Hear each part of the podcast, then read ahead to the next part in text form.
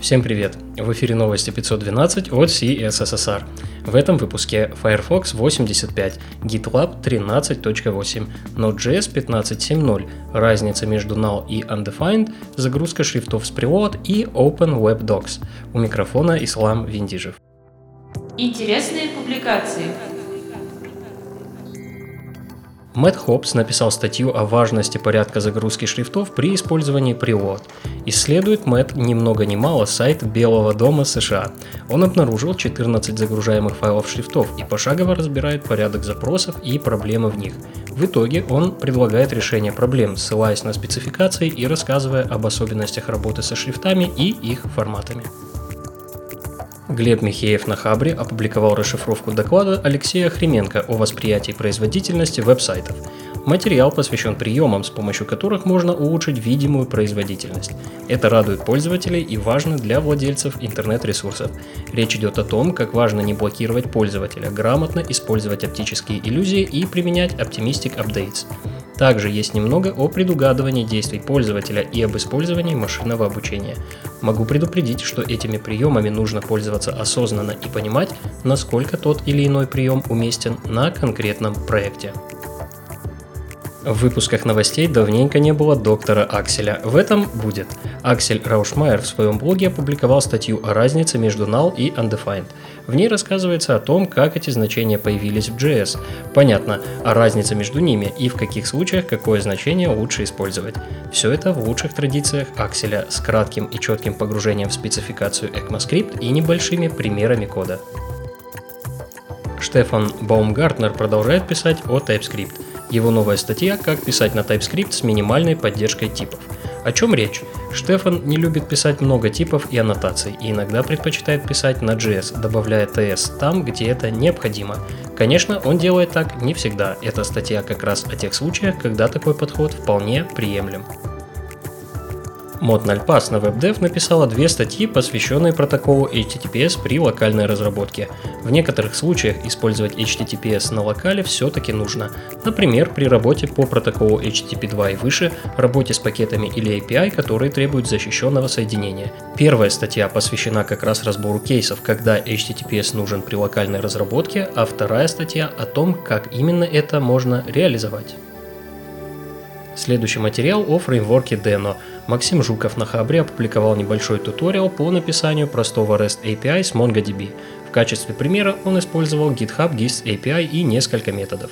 Если вам интересен Deno и вы не знали с чего начать, можно попробовать этот туториал. Мэс Стоуман написал статью о том, как управлять воспроизведением CSS анимаций. Он заинтересовался этим вопросом по двум причинам – потребление ресурсов и доступность. В статье он обосновывает причины и показывает, как управлять воспроизведением при помощи CSS и JavaScript, в том числе с использованием API Intersection Observer. Заключительная новость рубрики от команды Laravel. Начиная с версии 8.25, фреймворк будет поддерживать параллельное тестирование. Используя встроенную команду Artisan Test с флагом Parallel, можно запустить прогоны тестов в нескольких процессах, что естественно увеличит скорость выполнения тестовых наборов. Новости релизов.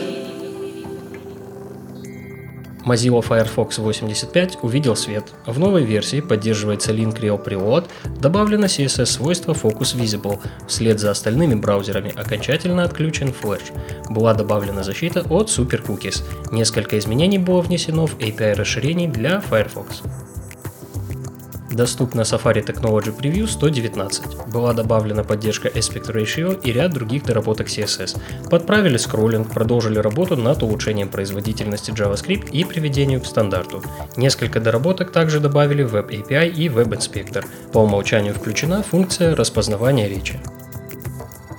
Двумя релизами отметилась команда Node.js. В LTS версии 10.23.2 обновили версию NPM до 6.14.11. В версии 15.7.0 в модуле FS параметр Position теперь может быть BigInt. В модуле Buffer появился объект Blob. Это первый шаг консолидации с Blob Web API. Также доработке подвергся модуль HTTP и в документацию добавили новых коллабораторов. Команда Nest.js продолжает работу над фреймворком. Вышли версии 7.6.6 и 7.6.7. Это небольшие релизы с обновлением зависимостей. Напомню, что Nest.js – это фреймворк для разработки эффективных и масштабируемых серверных приложений на Node.js. Есть полная поддержка TypeScript, но можно писать и на JS. Мы и раньше иногда рассказывали о нем, но теперь будем следить за этим фреймворком внимательнее. Webpack получил три небольших обновления – версии 5.16.0, 5.17.0 и 5.18.0. Релизы были посвящены не только багфиксам и небольшим доработкам. В версии 5.17.0 добавили экспериментальную поддержку ленивой компиляции, а в версии 5.18.0 порефакторили хэширование модулей. Новые версии Rollup 2.37.0 и 2.38.0 в 2.37 небольшие багфиксы, проверка модулей на side-эффекты и предупреждение о циркулярных зависимостях, которые могут вызвать неверный порядок исполнения. В патче 2.38 добавлен частичный tree shaking объявленных переменных. Следующий релиз GitLab 13.8. Основное нововведение – редактор пайплайнов. Он позволяет выстраивать CI/CD пайплайны, обладает встроенным линтером и валидатором конфигураций.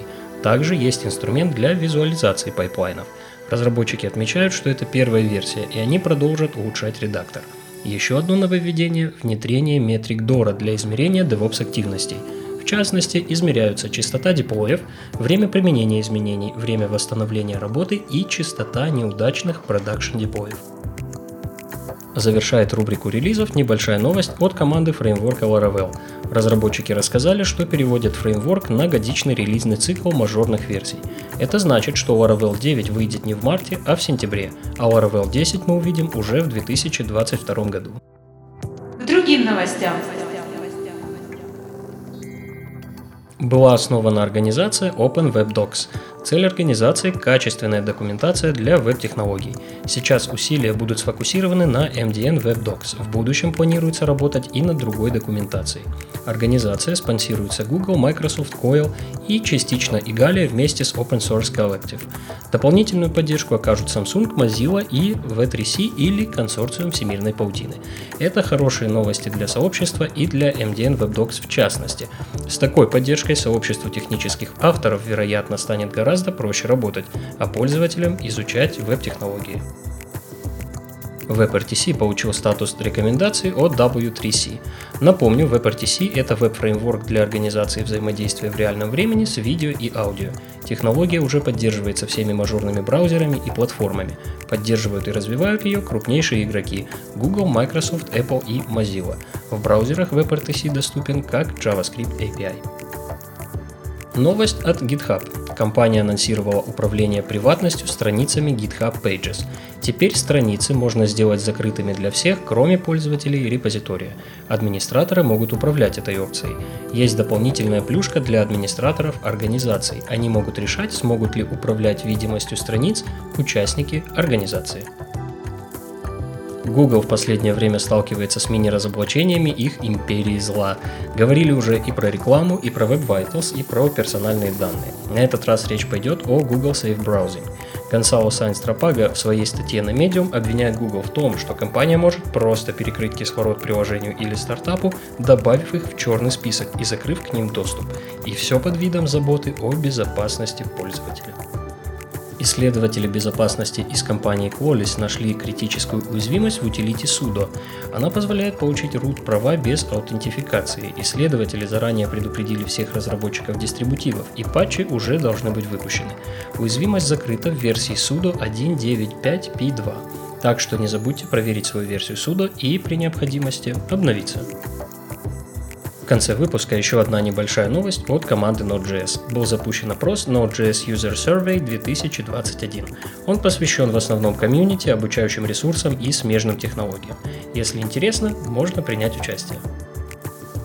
Все ссылки на инфоповоды и сопутствующие материалы вы найдете в описании выпуска. С вами был Ислам Виндижев. До встречи в следующем выпуске.